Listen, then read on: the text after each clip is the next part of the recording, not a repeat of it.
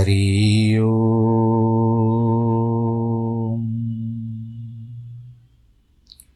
हरि ओम।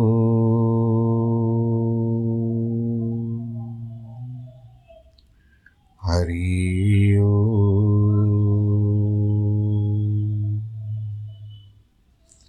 गुरुर्ब्रह्मा गुरुर्विष्णु गुरुर्देवो महेश्वरः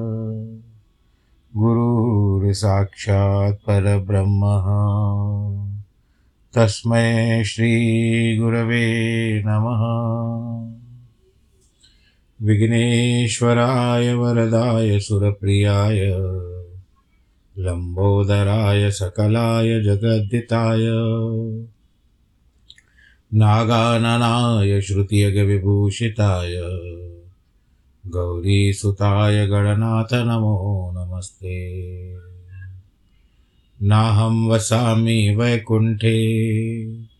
योगीनां हृदयेन च मद्भक्तां यत्र गायन्ति, तत्र तिष्ठामि नारद। जिस घर में हो आरती, चरण कमल चितलाय, तहाँ हरि वासा करे, ज्योत अनंत जगाए जहाँ भक्त कीर्तन करे, वहे प्रेम दरिया तहाँ हरि श्रवण करे, सत्यलोक से आ। सब कुछ दीना आपने, भेंट करूँ क्या नाथ? नमस्कार की भेंट लो, जोड़ू मैं दोनों हाथ। जोड़ू मैं दोनों हाथ। जोड़ू मैं दोनों शान्ताकारं भुजगशयनं पद्मनाभं सुरेशं विश्वाधारं गगनसदृशं मेघवर्णं शुभाङ्गं लक्ष्मीकान्तं कमलनयनं योगिवृधानगम्यं वंदे विष्णुं भवभयहरं सर्वलोकैकनाथं मङ्गलं भगवान् विष्णु मङ्गलं गरुडध्वज मङ्गलं पुण्डरीकाक्ष मङ्गलायस्तनोहरि सर्वमङ्गलमाङ्गल्ये शिवे सर्वार्थसाधिके, शरण्ये त्र्यम्बके गौरी। नारायणी नमोऽस्तु ते, नारायणी नमोऽस्तु ते, नारायणी नमोऽस्तु ते। काशी विश्वनाथ गङ्गे हर हर महादेव शम्भो काशी विश्वनाथ गङ्गे हर हर महादेव शम्भो हर हर महादेव शम्भो हर हर महादेव शम्भो हर हर महादेव शम्भो हर हर महादेव शम्भो काशी विश्वनाथ गङ्गे हर हर महादेव शम्भो काशी, अमरनाथ गङ्गे हर हर महादेव शम्भो हर हर महादेव शम्भो काशी, विश्वनाथ गङ्गे हर हर महादेव शम्भो बोलो शंकर भगवान की जय। प्रभु चरणों में ध्यान करते हुए भगवान भोलेनाथ की जय जयकार करते हुए, माता पार्वती संग उनकी भी फिर से जय जयकार करते हुए आज के प्रसंग को आगे बढ़ाते हैं। ब्याह के बारे में आपने सुना भगवान भोल शंकर जी का और माता पार्वती का। ब्रह्मा जी कहते हैं, नारद सप्तऋषियों ने हिमालय से कहा, गिरिराज, अब आप अपनी पुत्री पार्वती देवी की यात्रा उचित प्रबंध करें, क्योंकि सब वहाँ पर विराजमान है और प्रतीक्षा कर रहे हैं कि कब पार्वती आएगी और ये सब प्रयाण करें।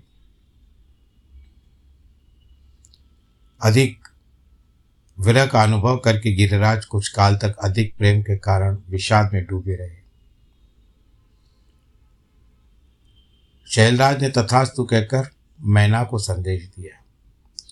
हेमवान का संदेश पाकर हर्ष और शोक से वशीभूत हुई मैना पार्वती भी को विदा करने के लिए तैयार हुई।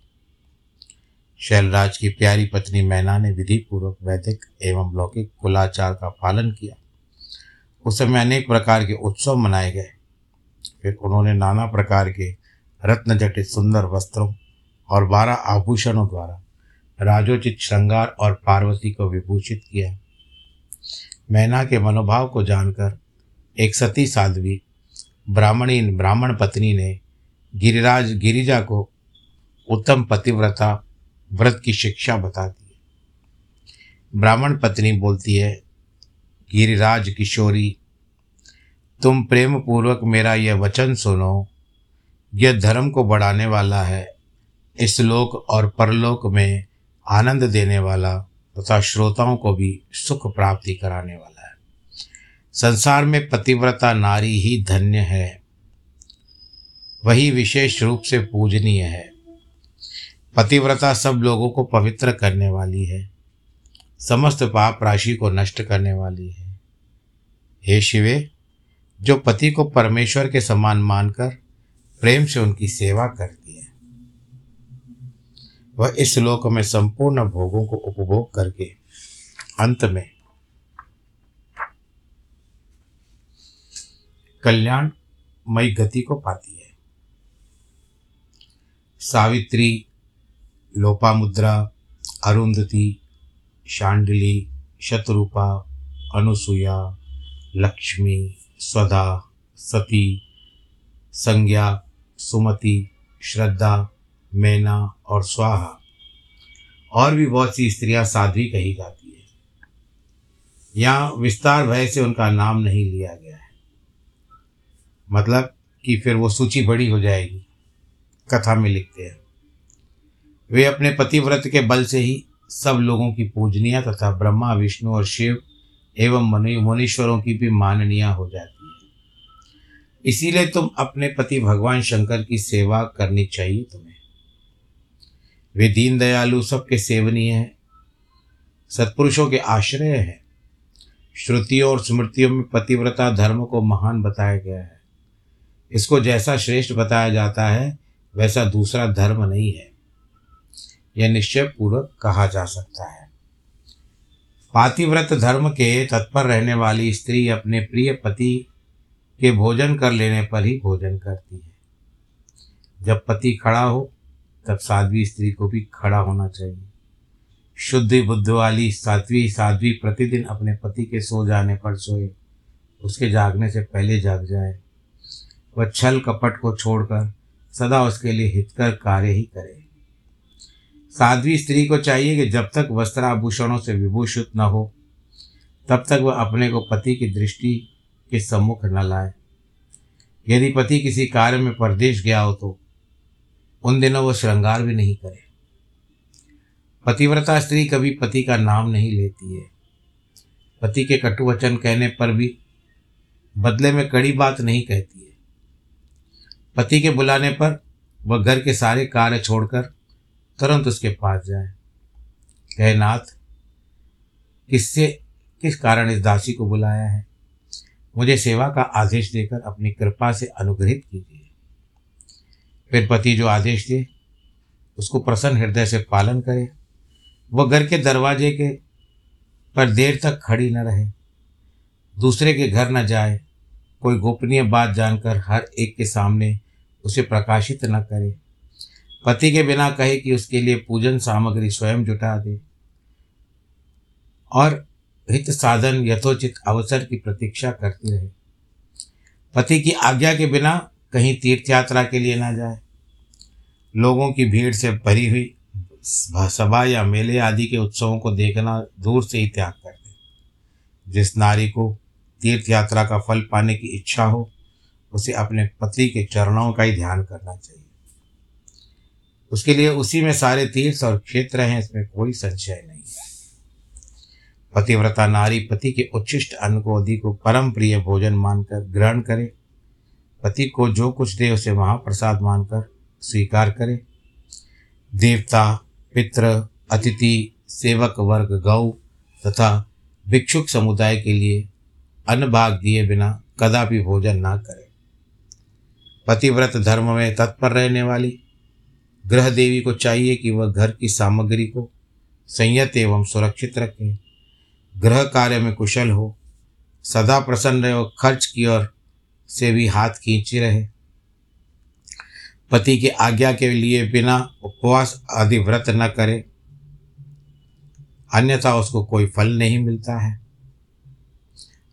और सुखपूर्वक बैठा हो तो इच्छा पूर्वक क्रीड़ा विनोद अथवा मनोरंजन लगा हो, उस अवस्था में कोई आंतरिक कार्य आ पड़े तो भी पतिव्रता स्त्री अपने पति को कदापि न उठाए।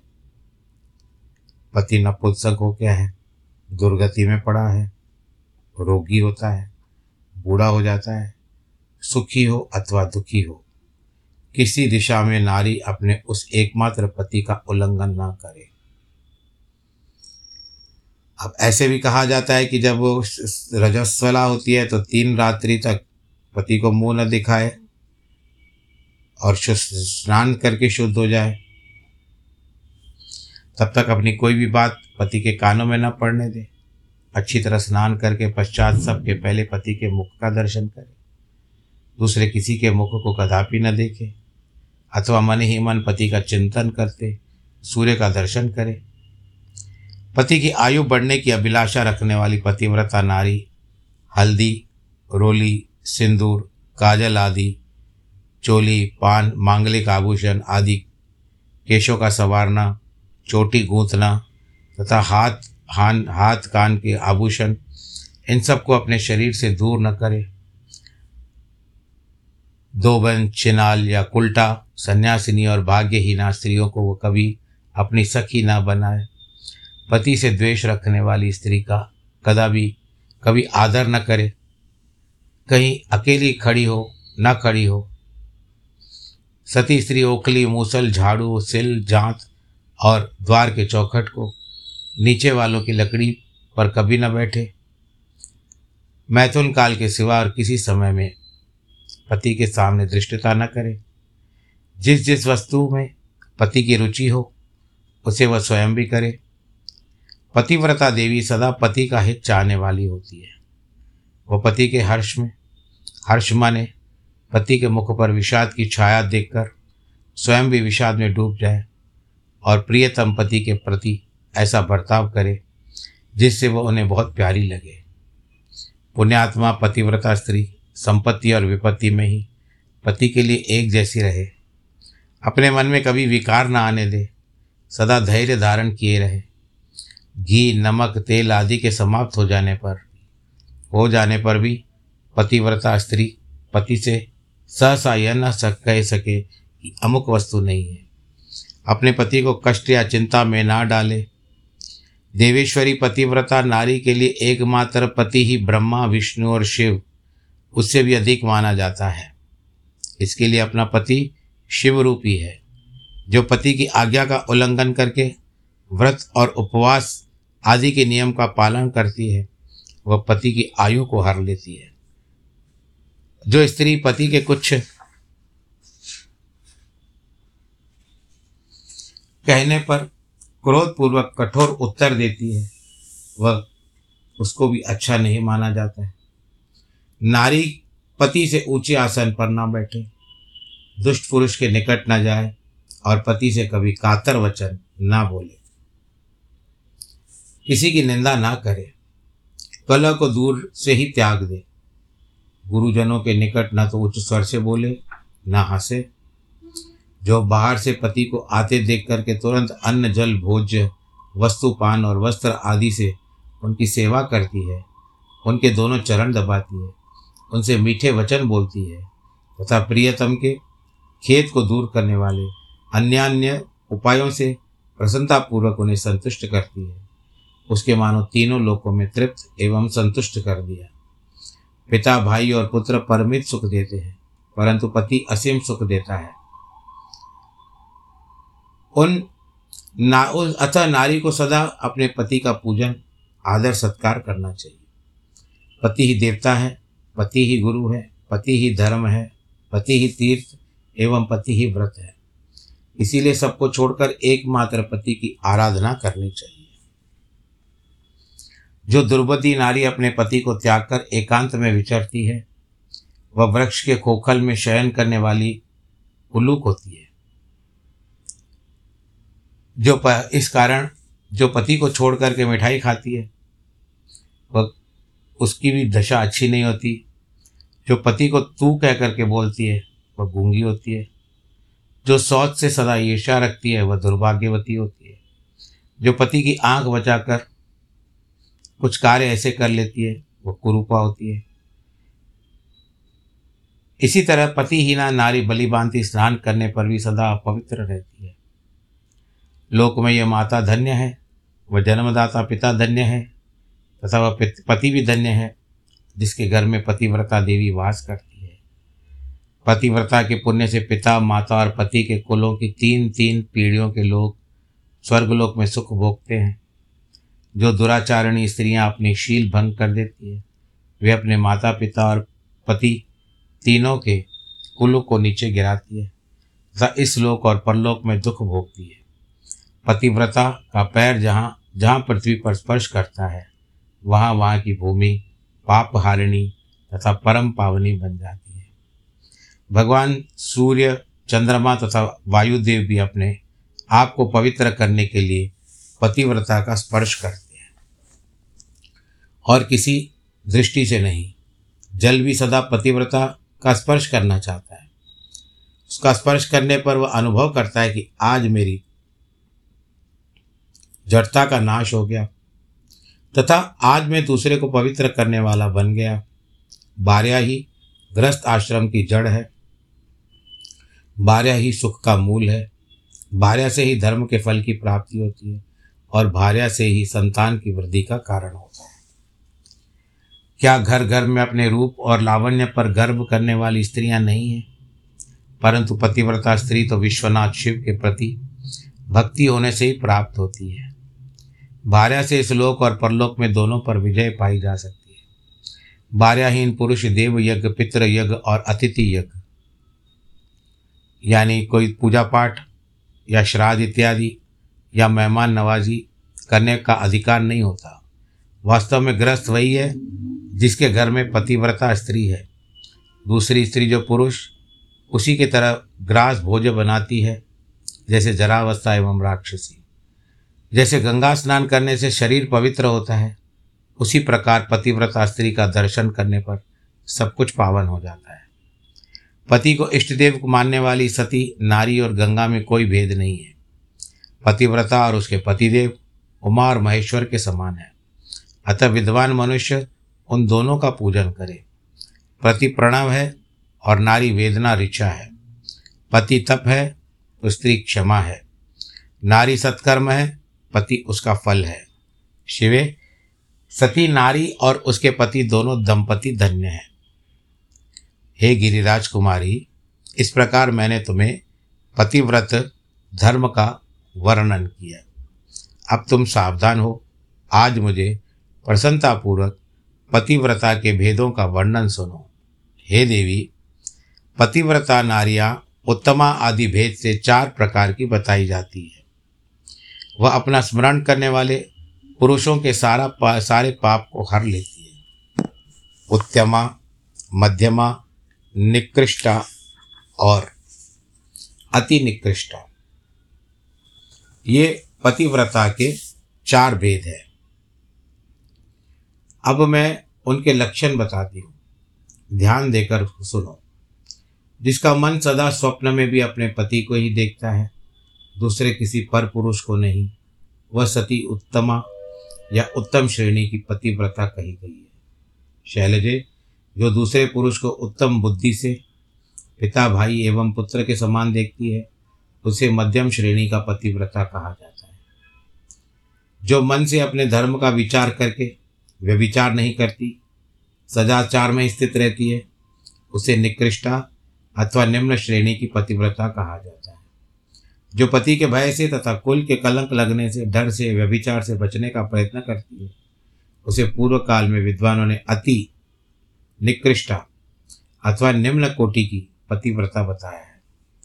ये चारों प्रकार की पतिव्रता है, समस्त लोगों को पाप नाश करने वाली, उन्हें पवित्र बनाने वाली।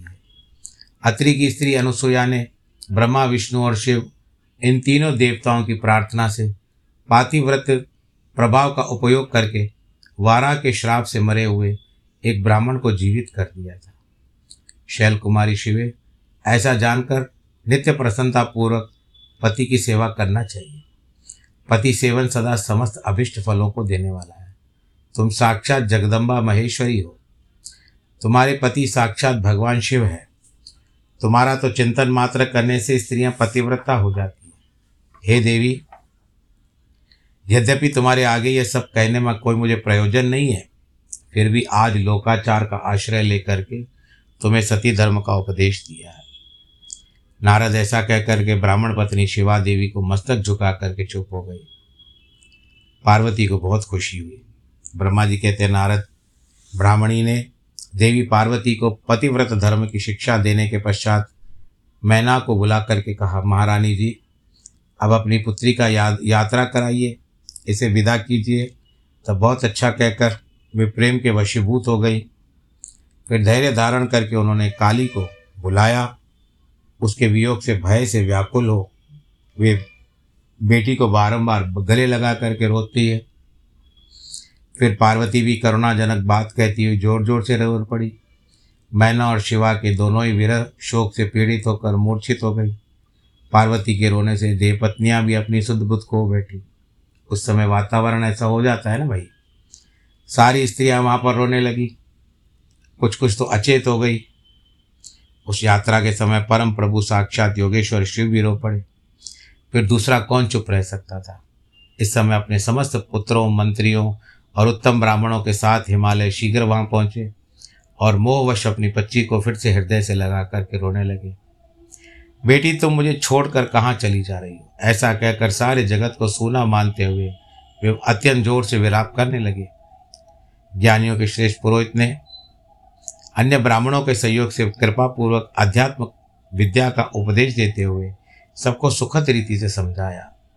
पार्वती ने भक्ति भाव से माता पिता तथा गुरु को प्रणाम किया। वे महामाया होकर भी लोकाचारवश बार बार रो उठती थी। पार्वती के रोने से ही सब स्त्रियाँ रोने लगती थी। माता मैना तो बहुत रोई है, भोजाइयाँ भी रोने लगी। यही दशा भाइयों की थी। शिवा की माँ, भाभियाँ, अन्य युवतियाँ भी बार बार रोदन करती है। भाई और पिता भी प्रेम और सौहार्दवश रोए बिना ना रह सके उस समय ब्राह्मणों ने मिलकर सबको आदरपूर्वक समझाया, सूचित किया कि यात्रा के लिए सबके उत्तम तथा सुखद लग्न है। तब हिमालय और मैना ने विवेकपूर्वक धैर्य धारण करके शिवा के बैठने के लिए पालकी मंगवाई। ब्राह्मणों की पत्नियों ने शिवा को उस पर चढ़ाया सबने मिलकर आशीर्वाद दिया। पिता, माता और ब्राह्मणों ने भी उनकी शुभकामना प्रकट की। मैना और हिमालय ने पार्वती को ऐसे ऐसे ऐसे सम्मान दिए और महारानियों के योग्य थे। नाना प्रकार के द्रव्यों की शुभ राशि भेंट की, जो दूसरों के लिए परम दुर्लभ थी। शिवा ने समस्त गुरुजनों को माता पिता को, पुरोहित और ब्राह्मणों को तथा भौजाइयों को, दूसरी स्त्रियों को प्रणाम करके यात्रा की।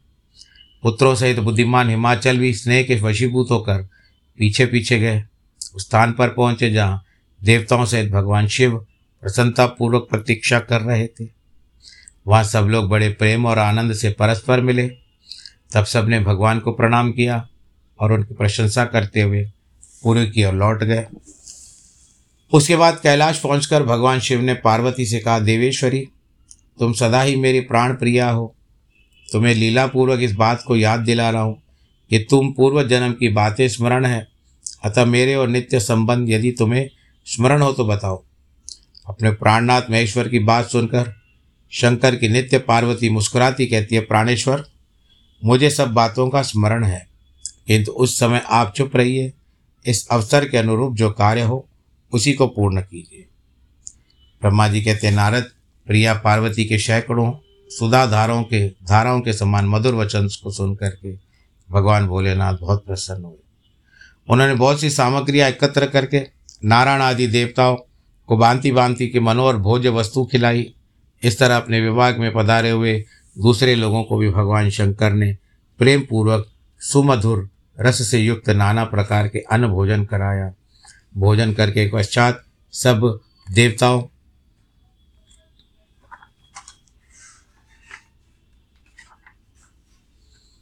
ने नाना प्रकार से विभूषित होकर स्त्रियों और सेवक गणादि आकर प्रभु चंद्रशेखर को प्रणाम करते हैं। फिर प्रिय वचनों द्वारा प्रसन्नतापूर्वक उनकी स्तुति एवं परिक्रमा करके शिव विवाह की प्रशंसा करते हुए सब लोग अपने अपने धाम को चले गए। साक्षात भगवान शिव ने लोकाचार लोकाचारवश भगवान विष्णु को और मुझको भी प्रणाम किया। ठीक उसी तरह जैसे वामन रूपधारी श्रीहरि ने महर्षि कश्यप को नमस्कार किया। था तब मैंने और विष्णु ने शिव को हृदय से लगाकर उन्हें आशीर्वाद दिया। उसके बाद श्रीहरि ने उन्हें पर ब्रह्म, परमात्मा मानकर उनकी उत्तम स्तुति की।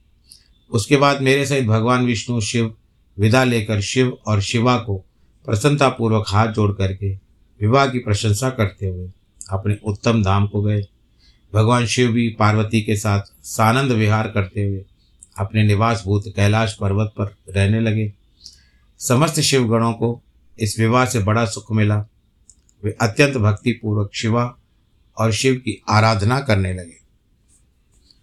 इस प्रकार मैंने परम मंगल में शिव विवाह का वर्णन किया है। ब्रह्मा जी कहते हैं अपने पुत्र को, यह शोक नाशक है, आनंददायक है, धन और आयु की वृद्धि करने वाला है। जो पुरुष भगवान शिव और शिवा को मन लगाकर पवित्र हो, प्रतिदिन इस प्रसंग को सुनता है अथवा नियम पूर्वक दूसरों को सुनाता है, वह शिवलोक को प्राप्त करता है। यह अद्भुत आख्यान कहा गया जो मंगल का आवास्थान है। ये संपूर्ण विघ्नों को शांत करके समस्त रोगों का नाश करता है। इसके द्वारा स्वर्ग, यश, आयु तथा पुत्र और पौत्रों की प्राप्ति होती है। यह संपूर्ण कामनाओं को पूर्ण करता है। इस लोक में भोग देता है। परलोक में मोक्ष प्रदान करता है। इस शुभ प्रसंग को सुनने से अपमृत्यु का शमन होता है और परम शांति की प्राप्ति होती है। यह समस्त दुस्वप्नों का नाशक तथा बुद्धि एवं विवेक आदि का साधक है। अपने शुभ की इच्छा रखने वाले लोगों को शिव संबंधी सभी उत्सवों में प्रसन्नता के साथ प्रयत्न पूर्वक इसका पाठ करना चाहिए। यह भगवान शिव को संतोष प्रदान करने वाला है। विशेषतः देवता आदि की प्रतिष्ठा के समय तथा शिव संबंधी सभी कार्यों के प्रसंग में प्रसन्नतापूर्वक इसका पाठ करना चाहिए। अथवा पवित्र होकर शिव पार्वती के इस कल्याणकारी चरित्र का श्रवण करना चाहिए। ऐसा करने से कार्य सिद्ध होते हैं। यह सत्य है, यह सत्य है, यह सत्य है। रुद्र संहिता का इस समय जो है, वो पार्वती खंड संपूर्ण होता है। कल की कथा के प्रसंग में जो आएगा, देवताओं के द्वारा स्कंद का, शिव पार्वती के साथ लाया जाना उनका लाड़ प्यार, देवों के मांगने पर शिव जी का, उनके तारक वध के लिए स्वामी कार्तिक को देना, कुमार की अध्यक्षता में शिव सेना का प्रस्थान मई सागर संगम पर तारकासुर का आना, दोनों सेनाओं में मुठभेड़, वीरभद्र का, तारक के साथ घोर संग्राम, पुनः श्रीहरि और तारक में भयानक युद्ध होना, ये प्रसंग जो होगा, ये कल से आरंभ होगा, इसको कुमार खंड बताया जाता है। तो आज के खंड को पार्वती खंड यहाँ पर पूरा करते हैं। कल से कुमार खंड आरंभ होगा। आप सब लोग आनंदित रहें, प्रसन्नतापूर्वक रहें और प्रफुल्लित रहें। अपना अच्छा जीवन यापन करें। प्रभु चरणों का ध्यान करते अपना समय हरि के चरणों में या हर के चरणों में या जो भी आपके कुल देवता हैं या अथवा गुरु हैं उनका स्मरण करते हुए, गुरु के द्वारा बताए हुए मंत्र का जाप करें। जो बातें कही गई है, और थोड़ा सा अंतर हो जाता है वर्तमान में, परंतु जितना हो सके सब कुछ अच्छा ही करें। अपने कर्मों का माताओं बहनों से कहना चाहता हूँ, भगवान सबका भला करेंगे। किसी को भी भगवान बुरा नहीं करते, सब कर्म का फल ही होता है। जिनके जन्मदिन है और वैवाहिक वर्षगांठ है, उनको बहुत सारी ढेर सारी शुभकामनाएँ और बधाई। भागवत कार्यक्रम उनतीस जनवरी 2023 से लेकर के फरवरी पाँच तारीख 2023 हीरा हॉल एबिट्स हैदराबाद पर होगा। हिंदी में कथा करेंगे। आप सबकी जो हैदराबाद के निवासी हैं, उन सबकी मैं प्रतीक्षा करूँगा। अवश्य आइएगा और कथा का रसास्वादन कीजिएगा। नमो नारायण।